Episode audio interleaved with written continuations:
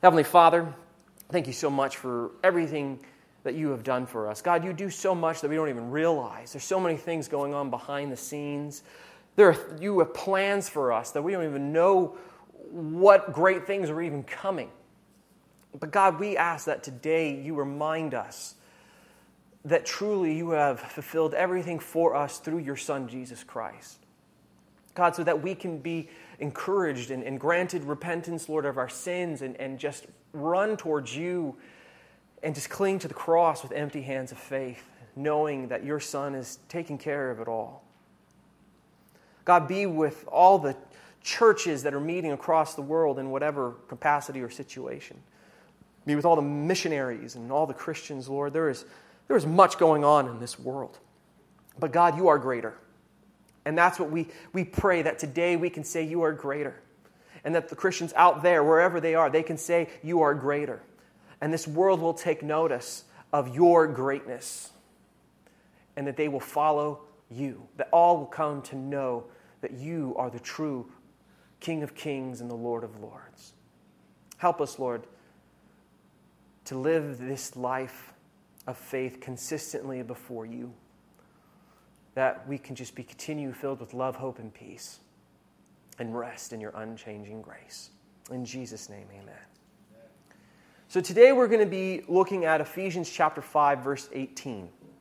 And as we do it, it's important to keep the the gospel in focus as we look over this passage so we don't fall into legalism.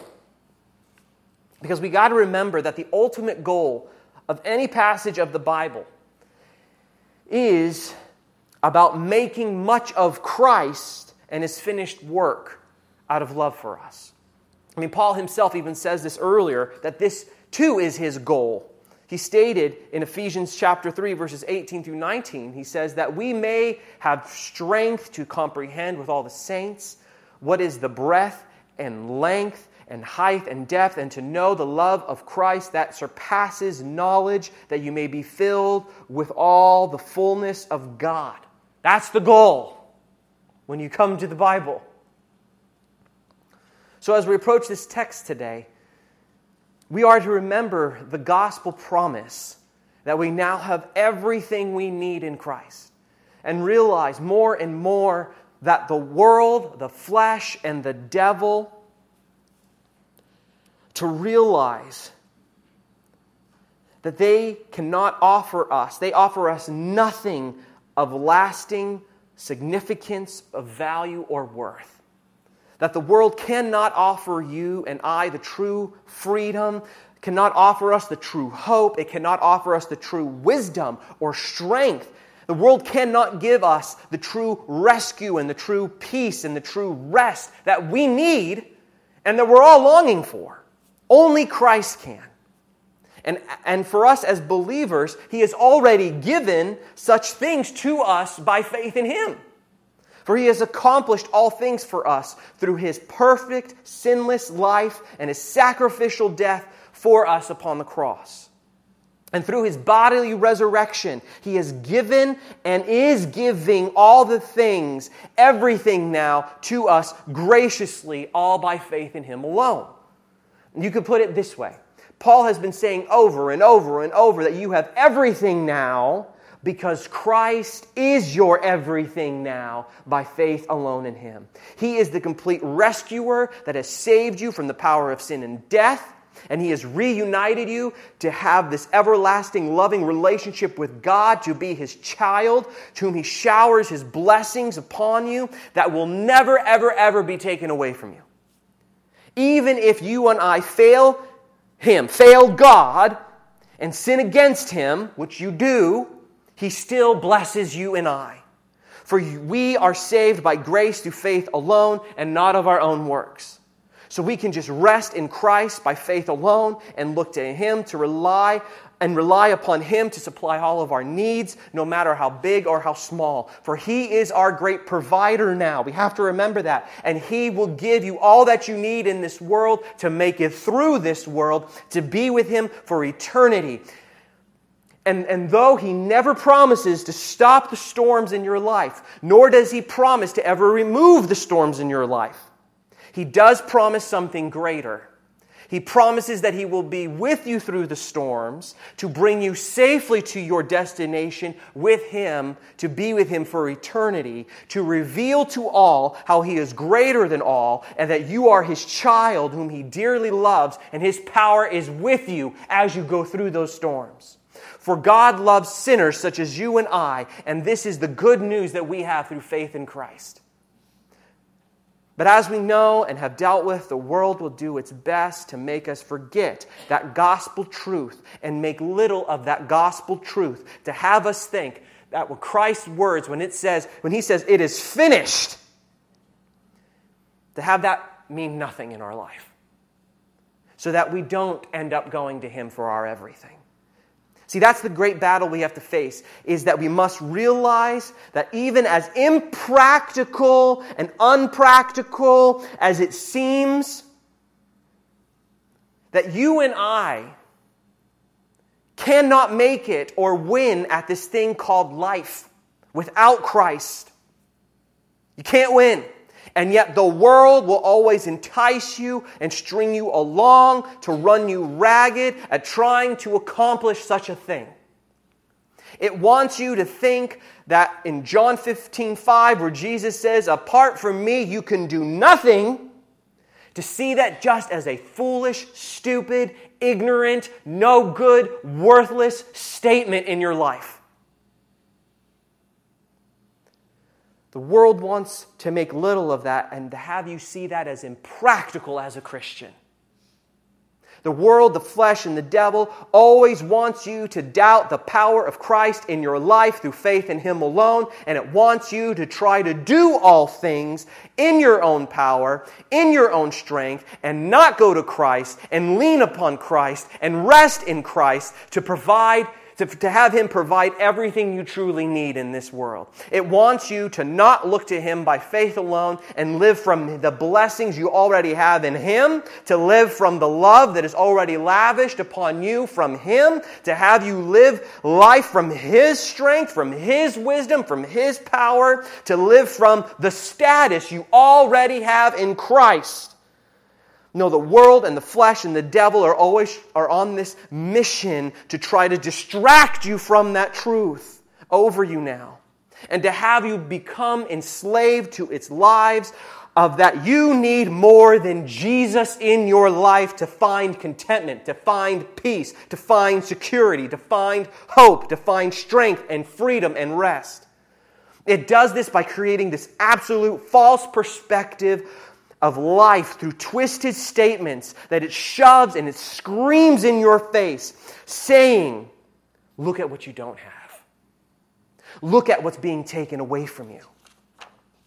You need to be stronger. You need to be greater. You need to be better. You need to be more independent. You need to be smarter. You need to be more beautiful. You need to be, have more status. You need to have, you need to do more. You need to obtain more. And if you don't, you're a waste of life.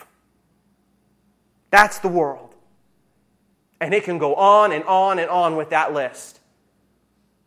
Because it screams this message that promises rest and satisfaction if you can just do that one more thing. But it can't provide it. It can't provide that rest or that satisfaction unlike Christ who can and does provide it all for us by faith alone.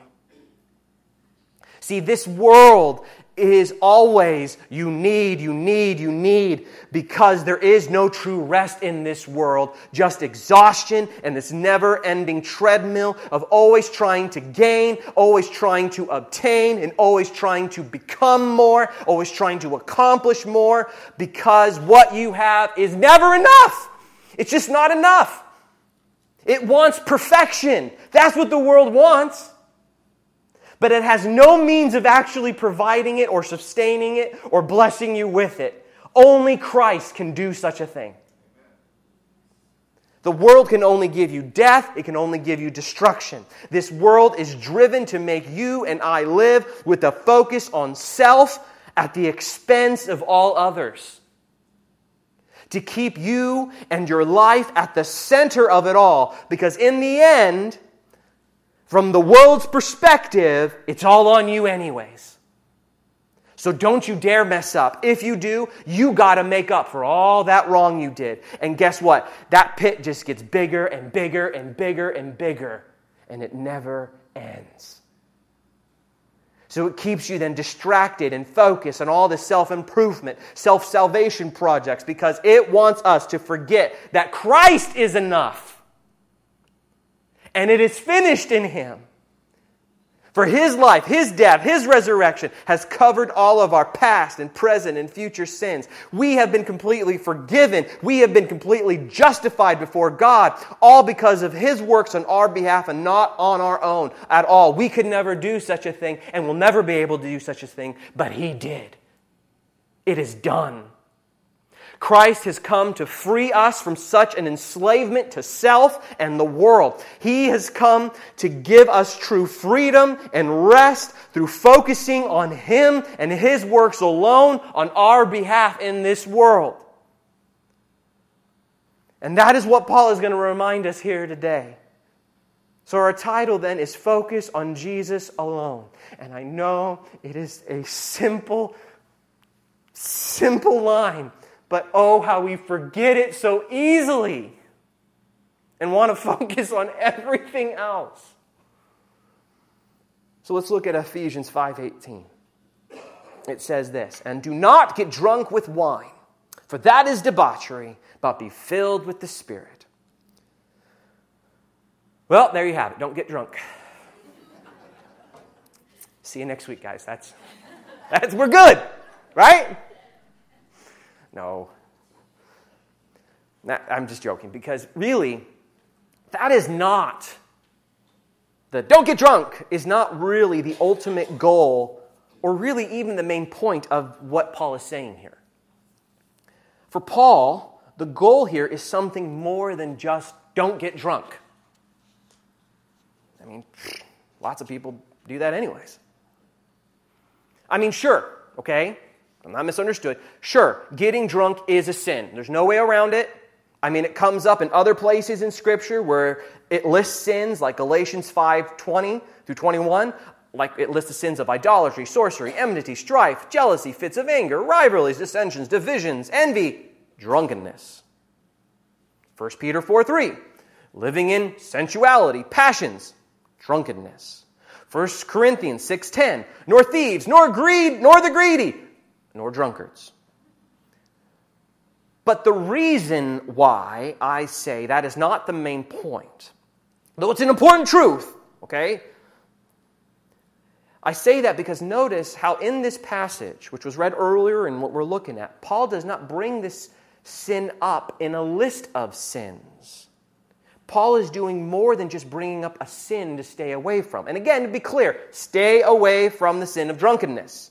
That's important. But that's not necessarily the highlight of this passage. Now, what Paul is doing by bringing up this one sin, he is making a point and using it as an example of something to try to explain and reveal something more about it to us. We are essentially to focus on Christ and see Him as our everything now more and more every day. And this brings us to our first point. Focusing on anything else leads to ruin. Simple enough. So when Paul says don't get drunk with wine, he doesn't just leave it there and then move on, but rather he gives us deeper insight as to why we should not do such a thing and gives some clarification as to even what being drunk is and what it does to us. He states that when we get drunk, that is debauchery. I know some of you are like, okay, great. What does that word mean? I mean, when was the last time you heard that word? Well, the word means essentially to lose control or unrestrained living or having this recklessness of life come about us. So when we get drunk, we become something that Paul wants to emphasize. And it's the fact that we become in a state of unrestrained living. So, sure, there are other things that come about when we get drunk. Well, I'm sure you've all seen it. Some of you are like, I've never seen it. Well, great, great. I'm glad you never did. But the point is, the emphasis that Paul is bringing out is the recklessness that comes out when being drunk. Or put more directly, the debauchery is really the apex of selfishness and self centeredness because there is no self control and it's living life with no regards for others, but makes life all about yourself at the expense of others. And if you've ever seen a drunk person, all that really comes from them is really selfish actions because they have no self restraint over what they do or say. And really, then, the broader application of what Paul then is getting at here is that sin of any type, like lust, greed, jealousy, worry, fear, racism, self righteousness, pride, whatever, when we give into it, it really only leads you to recklessness and unrestrained living. That is what sin does, and that is, that is its goal. To have you miss the mark of what God's will is for you and I in life. See, giving into sin and letting it lead you only leads to more problems for you and it fixes nothing. Just like being drunk would fix absolutely nothing for you. It provides no true relief for you. It, there's not, at least nothing long lasting. For tomorrow comes, the pain is still there, the relationship is still broken and heavy, the empty feeling of regret is still residing, loneliness is still t- uh, taking residence with you, and you're still just as angry as before. Giving into sin of whatever type never fixes anything in your life, nor does it truly let you cope with anything or cope with anyone that you are struggling with. The world tries to get you to buy into the lie that says you can do it on your own, in your own power and own judgments to fix or obtain things in this life. Just give in to the sin. Let the sin numb your pain. Let the sin soothe that need, but it never does and it never can. If anything, it just makes the need bigger, it makes the wound worse, and the emptiness just gets deeper and we fall prey into thinking that we are in control by giving in to sin, just like a drunk would think he or she is in control, but really they are not. See, when we don't go to the Lord and rather do things in our own power, we are letting the power of sin take over us and direct us and are living in an unrestrained life in whatever it is by sinning. Just like a drunk goes to the bottle to be in control of things. It does not bring clarity, but it only brings pain and destruction. So, what's the remedy then to help us see through the lies of the world so we don't give in to the power of sin and let it control our lives? How are we to become sober in our life of sin? Well, Paul says with great emphasis, with one of my favorite words in the Bible, but, in verse 18, meaning the complete contrast of what I just said about being in a state of drunkenness, which leads to a life of debauchery, there is another way for us. There's hope. And that way is be filled with the Spirit. Now, you might think that's kind of a strange answer because I thought we already had the Spirit as believers the moment we come, as the moment we become to believing in Jesus. Isn't this didn't Paul say in 1 Corinthians, uh, Ephesians chapter 1, verse 13 through 14, didn't he say that we already have the Spirit once we believe in him? He says, In him you also, when you heard the word of truth, the gospel of your salvation, and believed in him, were sealed with the promised Holy Spirit, who is the guarantee of our inheritance until we acquire possession of it to the glory of his praise. So you might ask, well, so what is he getting at here about being filled with the Spirit?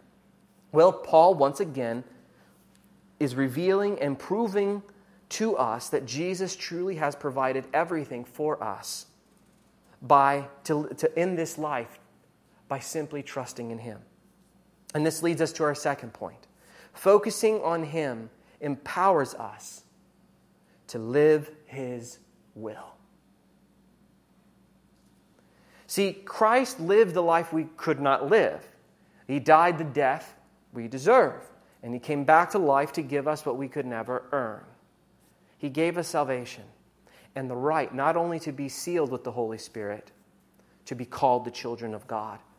But he also achieved to have the Holy Spirit guide our hearts and minds to accomplish the Lord's will in our life as the children of God, in whatever we do, in whatever we say, in whatever we think or feel.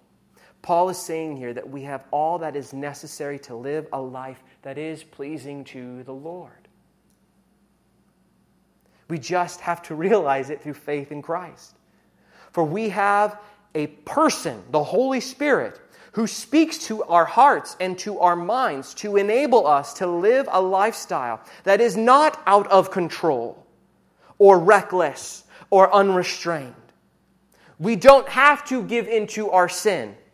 Though we do, and though we will much, we must, through faith in Christ, realize that the power of sin has been broken over us. And that's the struggle, right? For we have the Holy Spirit within us. He is always there to help you overcome temptation, to fight your sin, to pick you up when you do sin, to remind you that the sin that you did has already been forgiven and the love of Christ has not left you. Even though you abandoned him in that moment, Christ has not and will not abandon you. See, when Paul says be filled, all that Paul is saying here is let the Holy Spirit who is within you willfully let Him change your lifestyle to be more and more conformed to the image of Christ. Stop fighting Him. Stop fighting Him by thinking you are strong enough and that you have to do it on your own, or that you even can do it in your own power. So, if anything, with Paul bringing this example of the drunkard here in the text, because in the Greek there it's kind of like habitually drunk, Basically, what Paul is kind of pointing out here, if there's a wordplay, is we are to be like the drunkard who is pressingly going to the drink to lose control in dealing with their circumstances and their personal problems, who goes to the bottle religiously to pass the time so they don't have to deal with the issues of the day and tries to forget the woes they face, who adamantly tries to drown out, drown out all the pain that they see and feel by living in a sea of numbness. Paul says, You and I here are to go to the Holy Spirit like that. And for those reasons, through faith in Christ, we go to the Holy Spirit through faith in Christ with that same drive, with that same passion, with that same energy. Just as the drunkard goes to the drink to fix the things in his own life. But unlike the drunkard who will just live in a life of debauchery, the Spirit will lead you and I under His influence to live a life of control and proper interaction and proper coping with things and people in our life to the glory of God according to God's will by having a focus on Jesus. See, the idea here is that God is always working in us and for us through faith in Christ. Through faith in Christ. For the Spirit has sealed us in Jesus, so He's always there, keeping us in Christ, and we are to realize more and more by faith in Christ His activities within us and rely upon Him to continually do them through focusing on Jesus. See, this is just another way of Paul saying for us give up on fixing yourself or anyone else in this world. Stop it! Give up on trying to control your own life and the outcomes of who you are. And stop trying to control others around you. And rather go to Jesus by faith, and His Spirit will guide your life in all things. I mean, Jesus says in John 16, through 13 through 14, Jesus says this When the Spirit of truth comes, he will guide you on, into all truth. For he will not speak of his own authority, but whatever he hears, he will speak and declare to you the things that are to come. He will glorify me, for he will take what is mine and declare it to you. The point of the Holy Spirit in our life is to make much of Christ in our life, in all things, with all people. See, really, to be filled with the Spirit is simply to trust in Christ for everything and to trust in yourself for nothing. And let, and let Christ's power work through the Holy Spirit in your life. Because when we don't, we become like the drunk and we end up doing things recklessly. We end up doing things out of selfishness, fear, jealousy, worry, hate, lust, whatever, pride, you name it. But that's not what the Spirit produces in us when we rely upon Him for anything we do or with anyone we interact with. For He produces the very opposite of those things. It says in Galatians 5 22 through 23, but the fruit of the Spirit is love, joy, peace, kindness, goodness, faithfulness, gentleness, self control. When we go to Jesus, this is what the Spirit produces in us. This is what He fills us up with. Being filled by the Spirit through faith in Christ will constantly enlighten you in any situation or trial or woe that you are in and you have this amazing truth that you now have an everlasting joy of knowing Jesus in your life now. And He loves you unconditionally. And you are in His hands. And whatever you are dealing with is being worked out for your good in Him. So you can be conformed to the image of Christ and reflect the glory of the Lord in your life. Being filled by the Spirit through faith in Christ will constantly give you the deep insight to see beyond the moment and into eternity, the eternity that is waiting for you, and how you are now Christ. You are His own child, and He is making sure that you will be with Him face to face one day to enjoy His presence unhindered by sin and just enjoy His grace with no more sorrows and no more woes and no more worry. Being filled by the Spirit through faith in Christ will constantly give you the wisdom in how to handle your tough and seemingly hopeless, hopeless situation so you can give glory to God and not be overcome by it, but rest in the victory of Christ over it. Being filled by the Spirit through faith in Christ will constantly supply you with the inner satisfaction to keep you going on in this life and not give up because you know the Lord loves you and, and, and you are His child and His eye is upon you and His favor is upon you. For you know He takes pleasure even if no one else does, He takes pleasure in your very existence before Him in this world.